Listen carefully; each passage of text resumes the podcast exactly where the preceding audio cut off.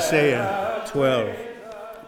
And in that day thou shalt say, I will give thanks unto thee, O Jehovah, for though thou wast angry with me, thine anger is turned away, and thou comfortest me. Behold, God is my salvation. I will trust and will not be afraid, for Jehovah, even Jehovah, is my strength and song, and he is become my salvation. Therefore, with joy shall ye draw water out of the wells of salvation.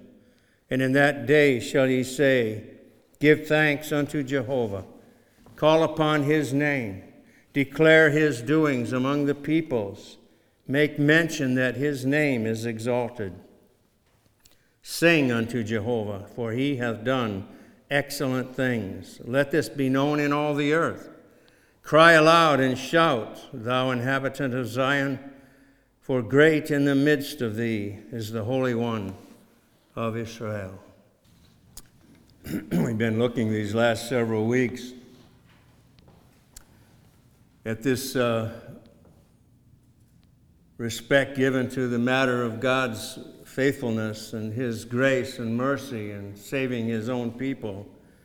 And Isaiah has been stirred up to cry in that day, to give thanks unto God, give thanks unto Jehovah, speaking about how that though he was angry with his people, his anger's been turned away. And we've been applying that, of course, the salvation from sin through our Lord Jesus Christ, through his blood, and how that God was able to be just and the justifier of his people through the blood of his son. He was able to turn his anger away and comfort his people. And we looked uh, last the last couple weeks at verse 2 Behold, God is my salvation. I will trust and not be afraid. But Isaiah goes on to say, Jehovah, even Jehovah, is my strength. He's my salvation. And now he says, He's my strength. And then he says, He's my song, and He has become my salvation. He has become my salvation. He's already said, God is my salvation. What does He mean? Here, when He says, He has become my salvation, Calvin has suggested that it would be most appropriate to take this in the future sense. He has become my salvation. In the future tense, He will become my salvation. That is, God not only hath been salvation to His people, but will be so to the end. He has become, or He is becoming, we could say, my salvation, if we agree with John Calvin here. And I'm inclined to do so, not that I always do, but I'm inclined in this instance to agree what, with what John Calvin has said. He is becoming our salvation. He is our sanctification. I believe that's what the reference likely is to becoming salvation, salvation being brought in. Salvation that is justification and so on. These things, many of them are one time occurrences, but there's an ongoing progression in sanctification. And it appears to me that this is what's being brought out. I would ask us a question if Christ is not becoming our sanctification, perhaps he has not become our salvation.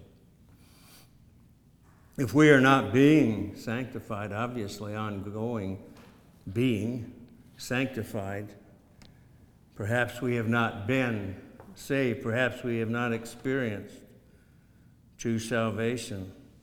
Is he not, can we not say, that he is becoming our salvation through sanctification?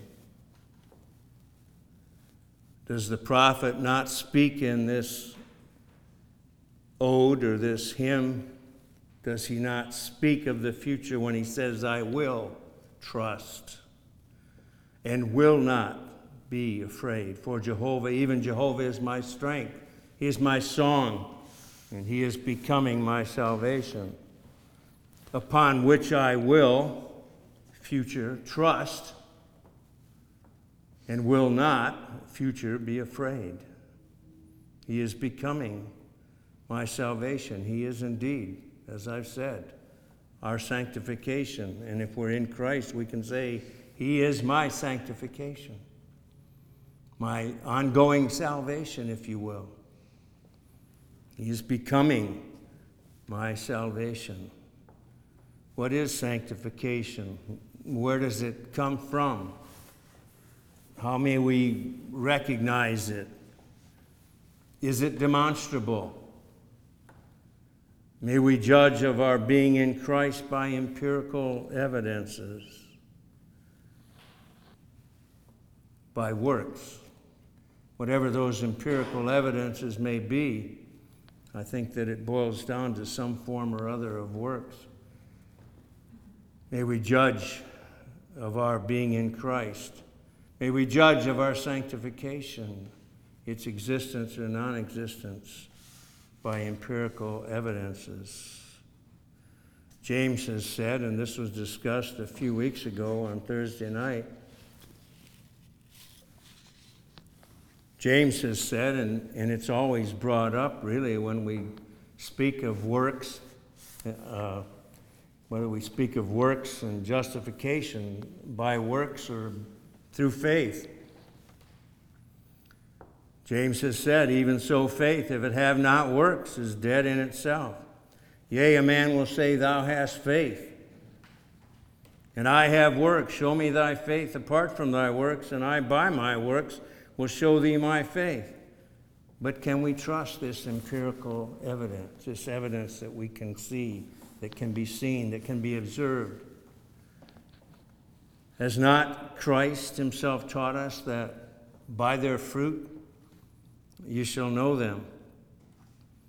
The term saint that's employed in the scriptures, in particular by Paul in the New Testament, and so on, the term saint is derived from the same root as sanctify. Saints are a holy people, a holy nation, a holy temple. Saints are those set apart which is what sanctify technically means to set apart. Saints are those set apart unto God to be holy. Are we being set apart? Are we being sanctified? Are we being made holy? Our Lord Jesus Christ Himself prayed for His disciples, including us, when He prayed unto His Father, Sanctify them in thy truth. Thy word is truth. Sanctify them. Sanctify thy people. Sanctify my disciples, all my disciples, in thy truth. Thy word is truth. Jesus was praying for all his disciples then and those to come when he prayed this prayer unto the Father. He that endureth to the end, we read those words in the letters, the seven letters in Revelation and elsewhere, we read such word language He that endureth to the end, the same shall be saved. There is an enduring to the end that must transpire. He that overcometh, we must overcome, according to this language. It is a work in progress. Salvation is a work in progress, yet a work that will most certainly, most assuredly, be completed according to God's perfect design. He who began a good work in you will complete it or perfect it to the end. We read Paul's letter to the Romans, and in the fifth chapter, these words much more in the fifth chapter in verses 9 and 10, much more than being now, being now at this time, justified by his blood. He's speaking to those who are believers. Being now justified by his blood, shall we be saved from the wrath of God through him? For if while we were enemies, we were reconciled to God through the death of his Son, much more being reconciled, past tense, even as being now justified, being reconciled. These are those that have been justified, those that have been reconciled through the blood of Jesus Christ. Shall we be saved by his life? Isn't it very likely that that's a reference to being saved, to becoming saved? Salvation coming through sanctification, this progressive, this ongoing. We have been saved. We are saved. We are being saved. We shall be saved. It's a progressive thing. Are these things not each of them true of the believer?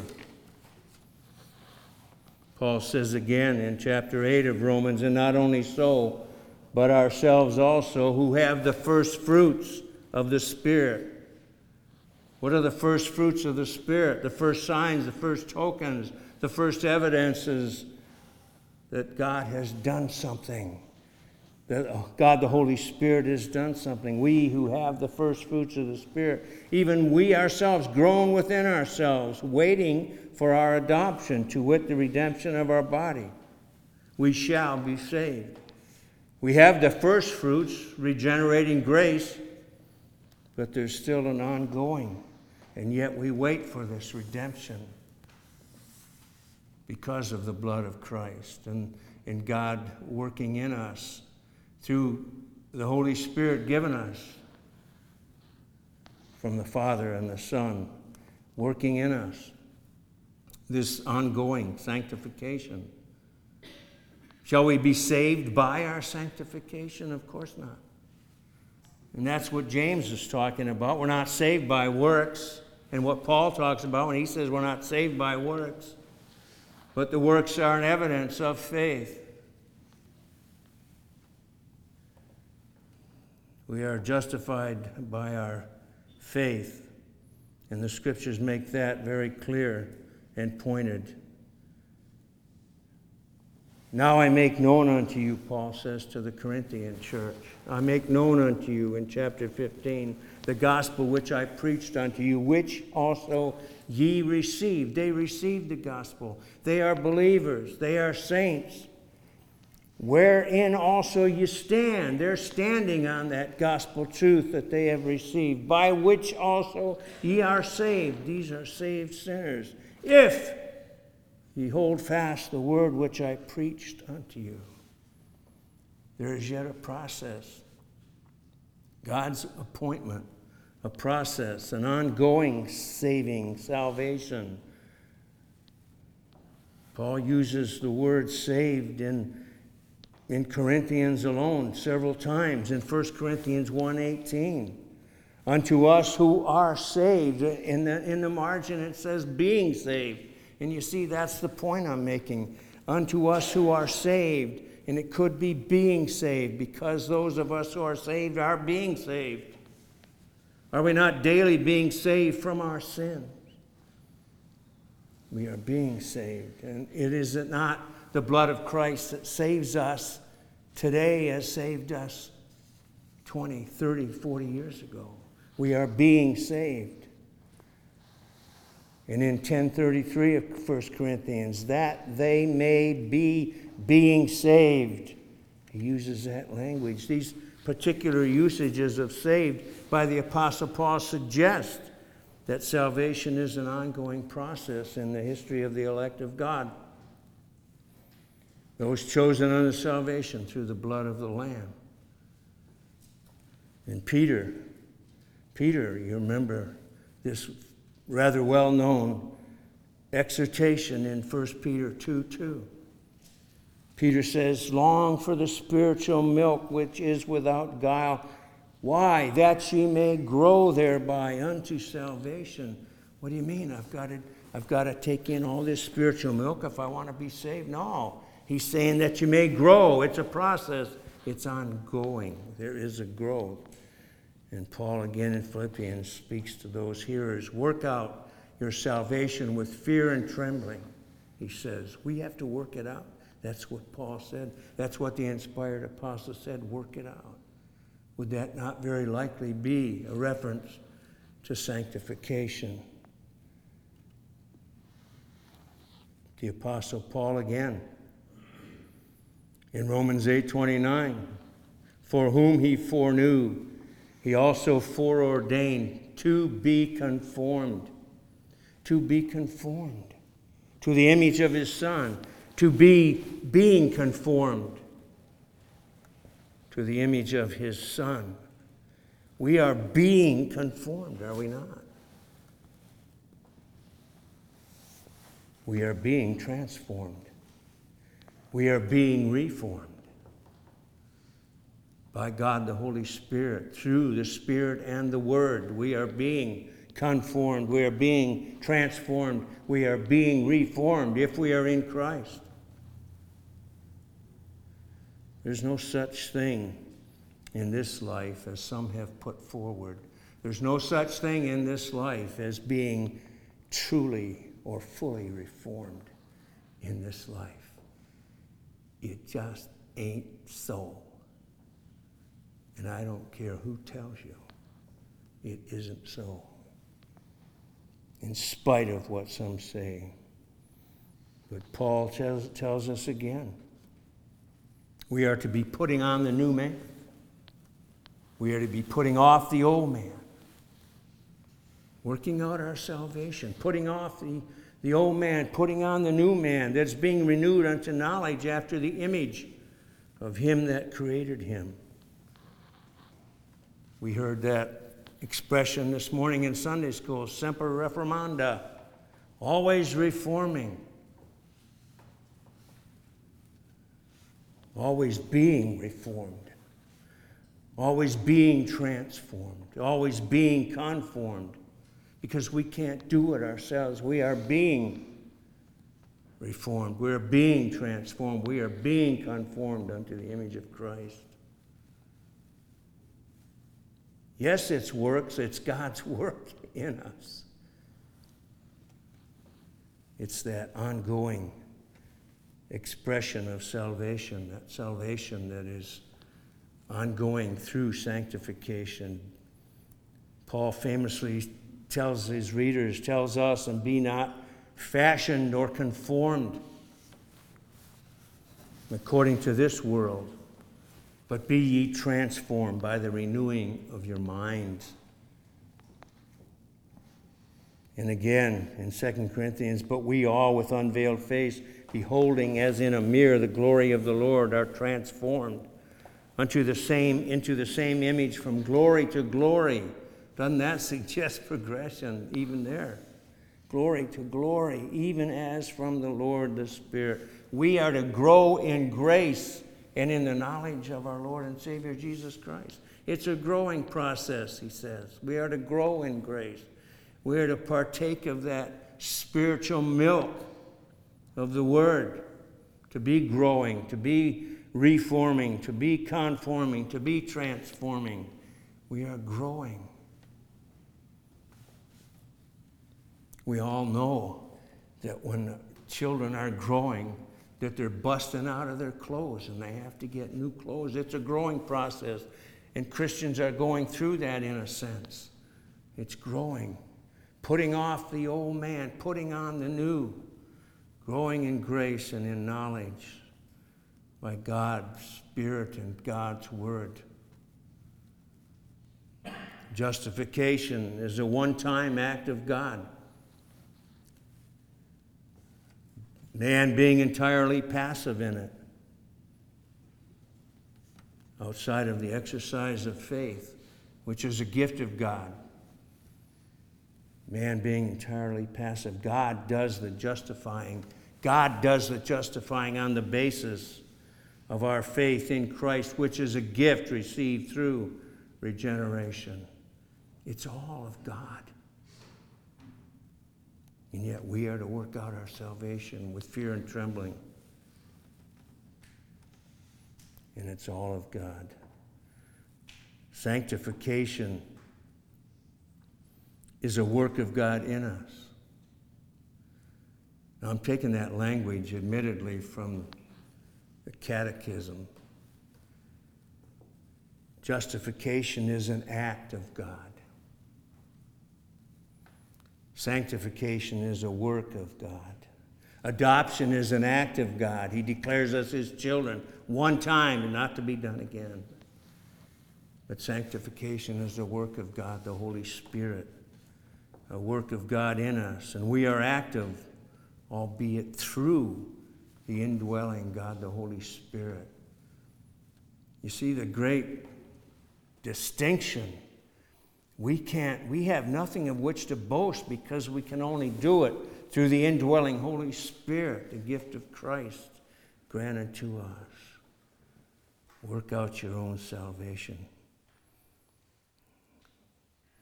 We are justified by our faith. Kind of a paraphrase that I came up with a few weeks ago when we were discussing this. You know, I may be wrong, but I may be right. But I put it this way we are justified by our faith. Our faith is justified by our works.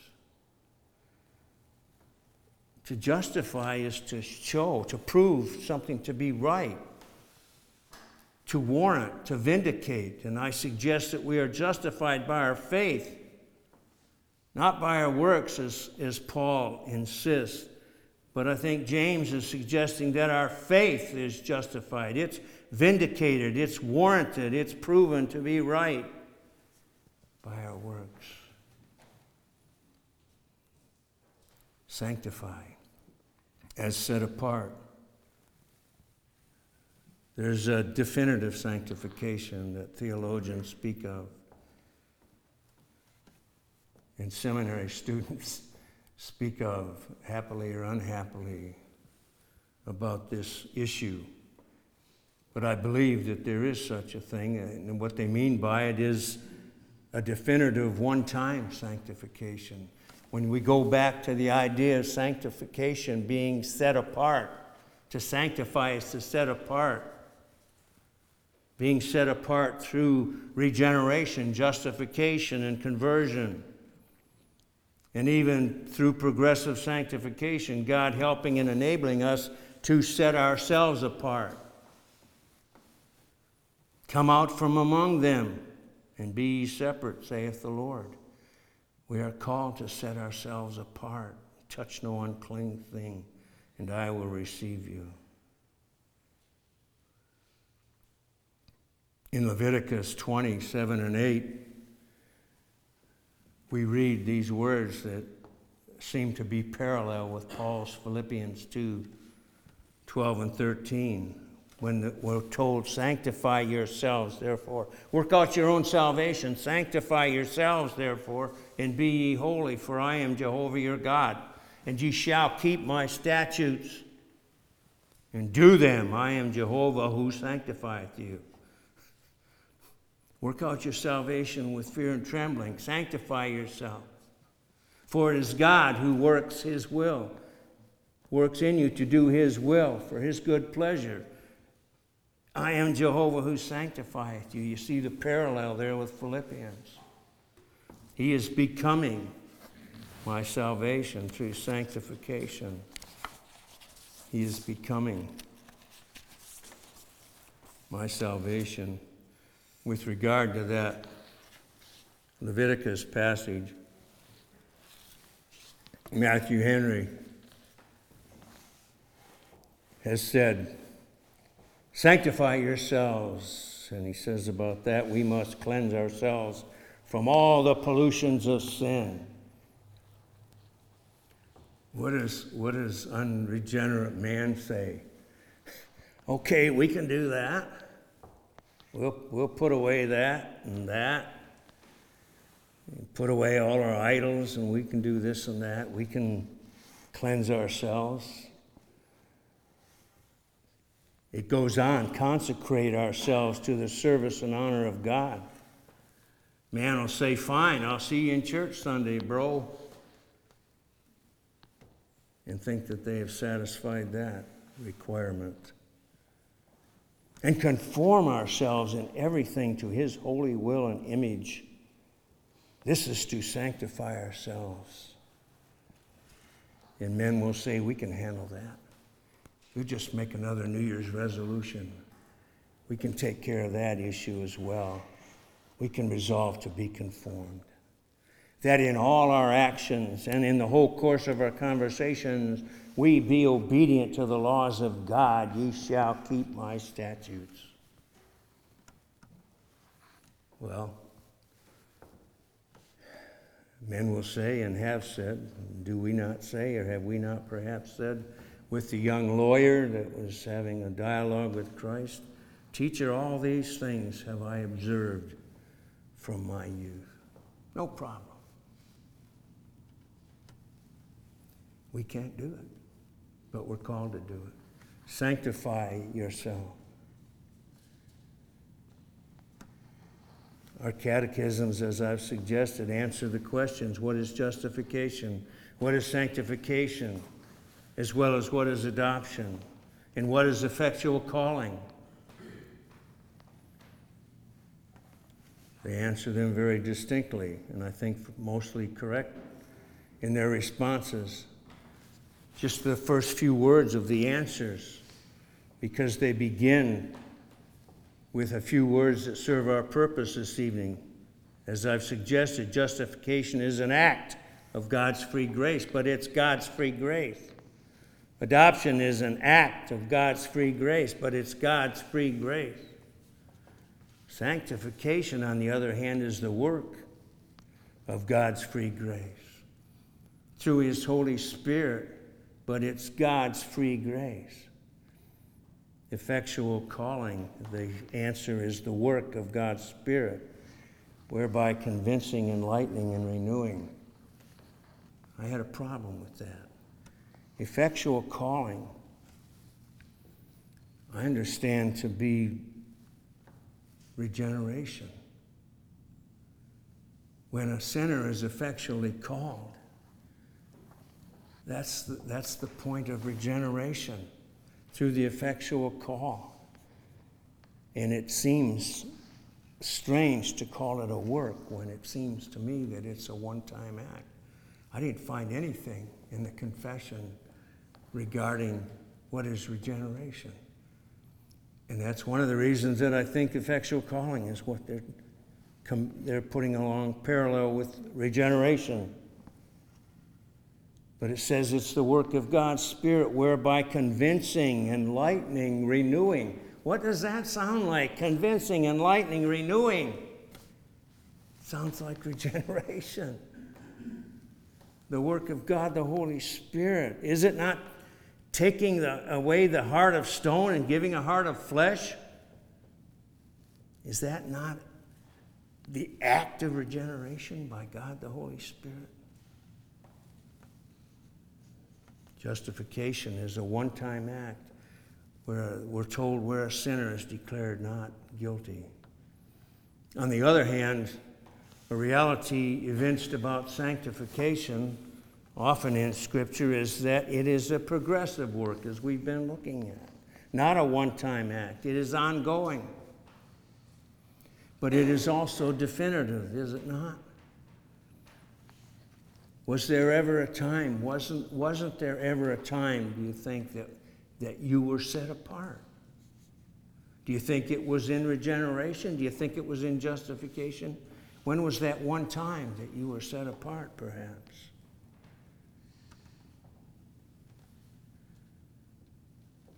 Sanctification, I think there is a definitive sanctifi- sanctification, and there's also this progressive or ongoing and this is likely what Christ was praying for his disciples when he said, including us, as I said earlier, sanctify them in thy truth. Thy word is truth. He wants them to be sanctified in the truth through the word. He was praying for that ongoing, wasn't referring to a definitive sanctification, which they had all been subjects of already. Some like to speak of these two things. And causes much confusion, I believe. They intend by the de- definitive as referring to the one time act of regeneration by God, the Holy Spirit, that which is the beginning of progressive sanctification through the newly received indwelling of the Holy Spirit and the gift of faith. For this reason, the apostle may often speak to the saints as he has, as he, as he did in 1 Corinthians 6.11. And such were some of you. Remember how he spoke to those readers? Such were some of you, but ye were washed, but ye were sanctified, but ye were justified in the name of the Lord Jesus Christ and in the Spirit of our God. These one time acts, past tense, ye were washed, ye were sanctified, ye were justified. And Paul wrote also to his young protege, Timothy, in his second epistle to that young pastor, speaking of God's, who saved us and called us with a holy calling not according to our works, but according to his own purpose and grace, which was given us in Christ Jesus before times eternal. He called us. It was a point of time that he called us. And that's what most of these authors refer to as that definitive sanctification. But as I've been saying about this effective calling of God, is that not likely regeneration? not according to our works, but according to his own purpose and grace, given us in Christ Jesus before times eternal. And there's, there's the catchphrase before times eternal. These things were given to us. There's a consensus among commentators and translations of the phrase literally before times eternal is best understood here as from all eternity or before the beginning of time, did not sanctification then take place before the beginning of time? Were the elect not set apart before times eternal in Christ? We read in Hebrews the words by which will in chapter 10 by which will we have been sanctified through the offering of the body of Jesus Christ once for all. And further on, by, for by one offering he hath perfected forever them that are sanctified. Once forever. We might make the case here that this speaks of being separated unto God through Christ from before the foundation of the world. Did not God place his elect in Christ before the foundation of the world? Has not the apostle said of us that in Ephesians, even as He chose us in Him before the foundation of the world. That we should be holy. Here's progressive sanctification. That we should be holy and without blemish before Him. But we were chosen in Him from before the foundation of the world.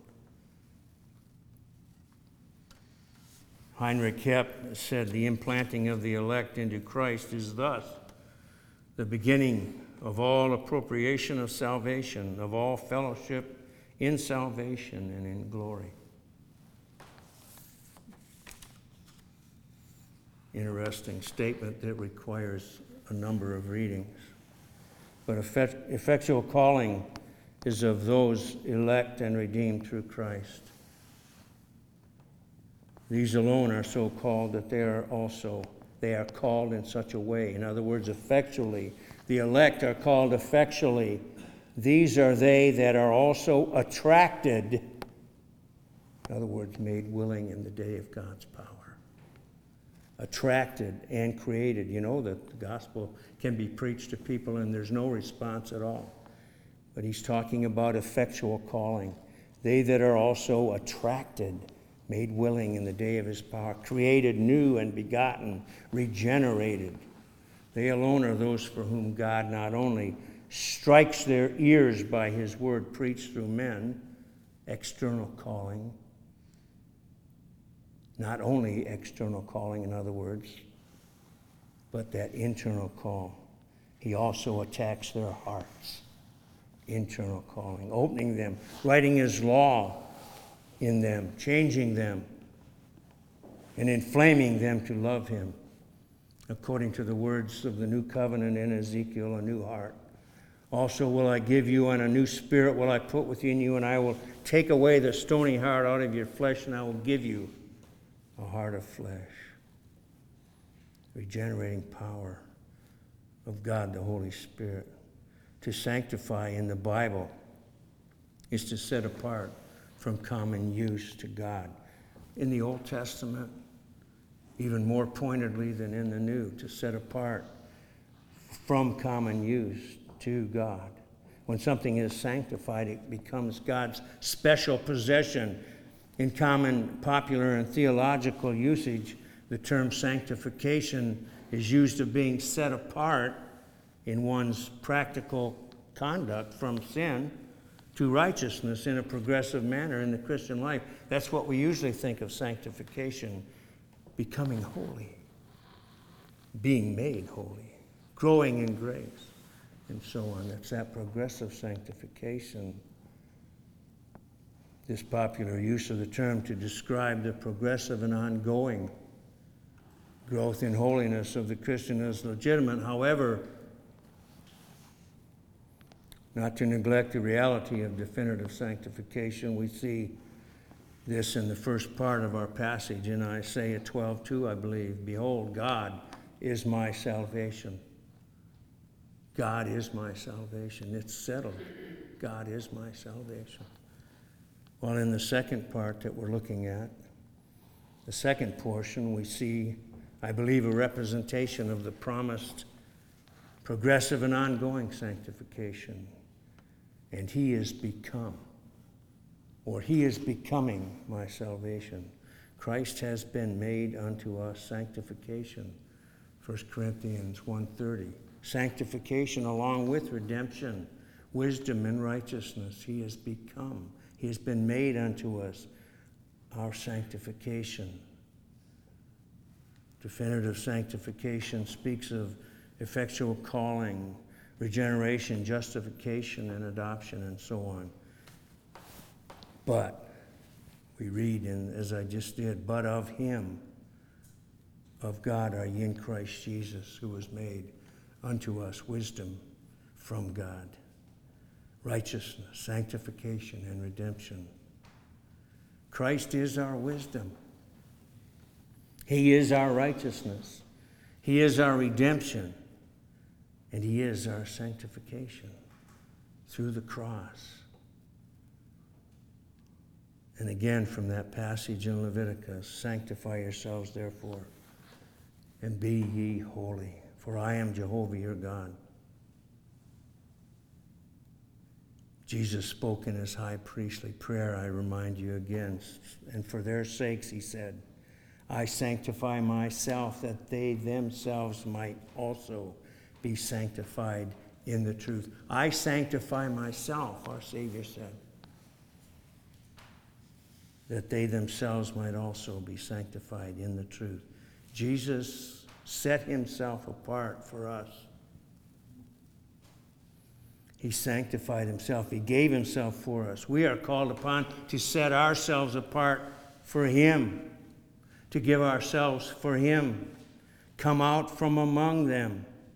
Sanctify yourselves. Be holy Work out your salvation with fear and trembling. We cannot meet any of these demands on our own. Christ spoke to our weakness when he said, Apart from me, ye can do nothing. But Paul spoke to the promised strength for the people of God when he said, I can do all things in him who strengtheneth me. Could we say then, sanctify yourselves? For Christ has sanctified you in his blood or through his blood. He is our salvation.